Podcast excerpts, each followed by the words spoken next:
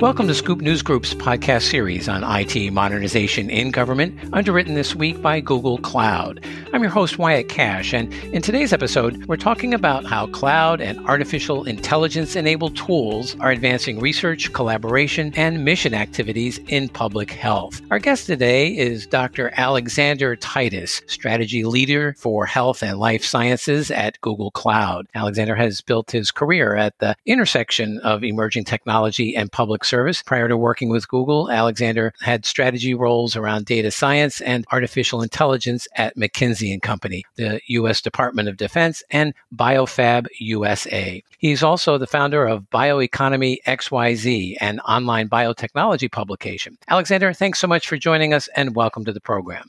Thanks, Wyatt. I'm glad to be here. Well, to start, the COVID 19 pandemic has underscored the need for improved collaboration and response time during crises. What are some of the biggest challenges that you saw public health leaders struggle with? I think that we are currently going through one of the most unprecedented public health challenges any public health leader has ever been through, any of us have ever lived through. And it's shown some amazing strengths and some amazing challenges. I think that collaboration across science has always been pretty strong, but this has really shown us some of the strengths around how fast we can collaborate with science. So, for a little bit of side sci-fi nerddom, I'm really into Star Trek and you know, everyone teleports in Star Trek and I think that the closest thing we have to modern teleportation is actually what we see when we take and sequence a virus that, say, is found in China, put it on the internet, email it to someone, and then be able to synthesize and start developing drugs with that. So we can actually take and transport biological information around the world to start doing research to develop responses to these in a matter of days. But one of the challenges that we're seeing is that technology is only as good as, as your ability to use it in a crisis. And public health leaders really want to be able to make data driven decisions. But when there's a, a, sudden influx in so many people who need information, so many constituents from communities who really need support in whatever way they individually need it, all of a sudden IT systems and public health departments are overloaded with requests people asking questions, people calling in, people trying to look for more information. And if that information is not organized in a way that helps provide good, actionable data in real time to public health leaders, then that makes it challenging to make those data driven policy decisions. And of course, everyone wants to be able to do that. And then the people on the front lines really need the tools that help their workflow rather than stumbling through new technology in the midst of, of really having a big need at the time. Well, what roadblocks are IT leaders struggling with as they try to modernize public health systems as you see it? One of the challenges is that you know, public health is a field that is really rich in the kind of culture of in person care, right? The, the human element of care and, and providing that kind of public benefit is really an important need. And so all of a sudden, when we're in the middle of a pandemic and we're all quarantined and we're no longer able to be face to face, canvassers can't go out and speak in their communities about public health issues and how to be safe. All of a sudden, IT is getting overwhelmed because of the need for digital. And so that collaborative nature between IT and public health leaders, while it's always been there. Um, it's never been more important than when we're all working remotely with telehealth and trying to answer calls constantly. And so combining IT with a very specific public health outcome is really front and center now. And framing the need for technology and the messaging around that kind of technology specifically for a mission outcome is really how you start to see leadership buy-in to be able to make investments in IT and, and other kinds of technologies that really help the process. And ultimately it comes down to empathy for that end user, whether it's the public health official who is providing care, is it someone on staff who's answering the phone, or someone who's trying to actually roll out technology, even the actual implementers of the technology you know, standing up technology in the middle of crisis is not easy. So being able to have that back and forth is really important and is challenging if it's historically not done at the kind of scale we're seeing it today. Well, can you share some examples of how organizations have modernized their public health response over the past year or so?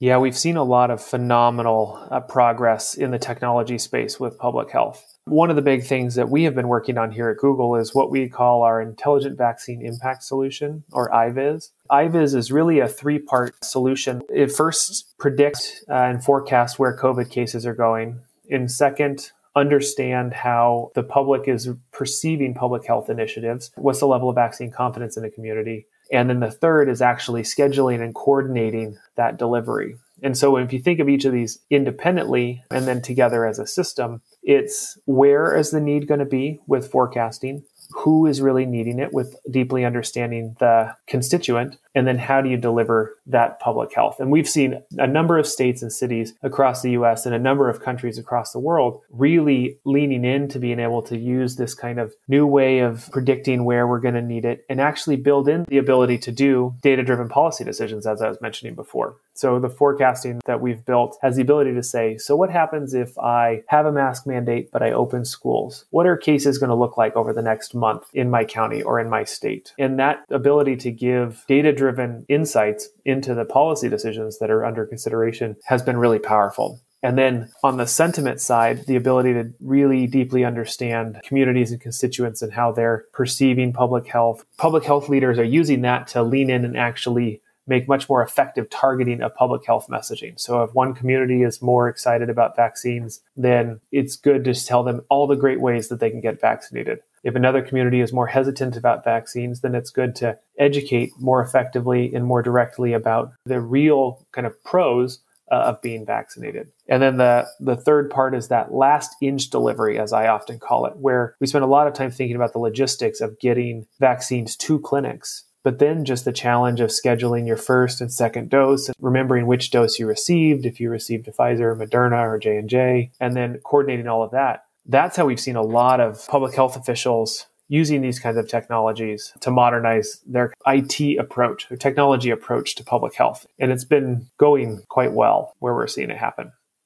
Well, Alexander, do you foresee technological capabilities like virtual agents and telehealth tools making health services more effective?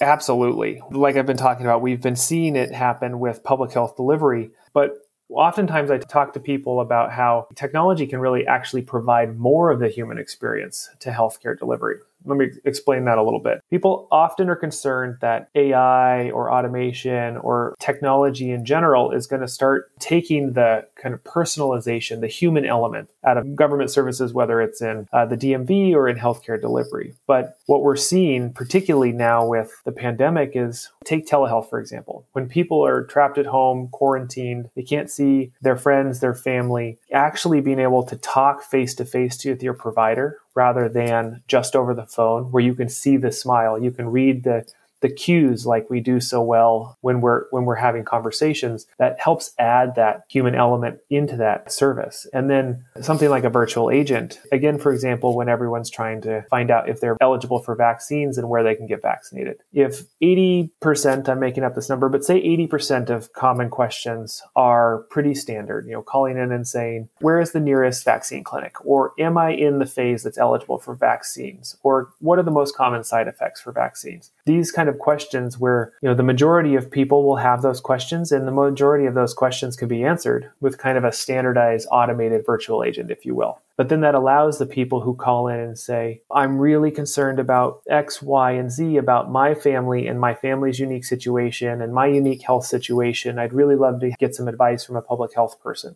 That then allows the limited staff resources that are in these public health departments to spend time, whether it's over virtual call or over the phone or over video, actually having those conversations rather being inundated with answering questions that could be answered with a pretty standard FAQ. So there's just a couple examples of how healthcare delivery is scaling at a rate that we've never seen before. And then we're having that human element that I can speak for myself so desperately look for after spending a year quarantined and working from home. And we all find ourselves in this situation. Lastly, Alexander, what recommendations would you give to government IT and public health leaders who want to improve how they serve the mission, but maybe don't know where to get started? I think that first and foremost, it's starting with that kind of mission outcome because technology is really supposed to be used for a specific purpose rather than just for technology's sake. You know, I'm a technologist and I love all things technology, but but when you actually use it for a very specific need to drive an outcome that provides benefit to someone, that is the place to start. And then once you've identified that and walking through the process, it really helps to find that kind of initial pilot to start with And I'll give you an example when talking about vaccine solution, where the ability to coordinate and answer questions and coordinate vaccinations for members of a community, the first kind of MVP, if you will, the minimum viable product is standing up uh, an information portal that is resilient and robust. So you can have, you know, a thousand or thousands of new people going to that website to ask questions and to read information. But that's a simple website. And then once that's successful, you say, all right, we're starting to see people send emails to us asking the same questions over and over again. So then you think about what about an intelligent virtual agent on the front page of our website that can answer people's questions and will help reduce the number of emails that we're getting so we can focus on the higher priority ones. And then you start to see that, but you still you realize that you're still having a hard time reaching people who might have poor access to internet. So then you think, okay, how about we think about a virtual call center, an automated call center where we can answer some of these questions so people without internet can call in. And so you start building up these individual, very specific needs that are driven by the needs of your community or your constituents. But you can show that technology win and how well that is serving that kind of goal in public health. And eventually, you know, as you build up in these prototypes and successes, you could envision a time where you have a fully implemented vaccine management solution where people are scheduling all of their appointments. There's automated follow ups. There's the ability to do QR codes and all these other great aspects. But you don't necessarily have to start with the whole thing all at once. So this is just a very specific example, but you could think of this in a number of different use cases, different audiences, different environments where you want to have different delivery, whether it's traffic safety or pandemic response or whatever the public focus is of the organization. And then you take that and you scale it up. And that really helps a lot when you're thinking of how to start tackling technology implementation in an organization. Well, those are some great examples and appreciate the recommendations as well. I'm afraid we're going to have to leave it there for today, though. Alexander Titus, thank you so much for joining us to talk about modernizing research and collaboration in public health. Thanks. It was great to be here. And thanks to Google Cloud for underwriting today's episode. Look for more from our IT Modernization in Government series on fedscoop.com and statescoop.com and our FedScoop and StateScoop radio channels on Apple Podcasts, Spotify, Google Play, Stitcher, and TuneIn. This is Wyatt Kash. Thanks for tuning in.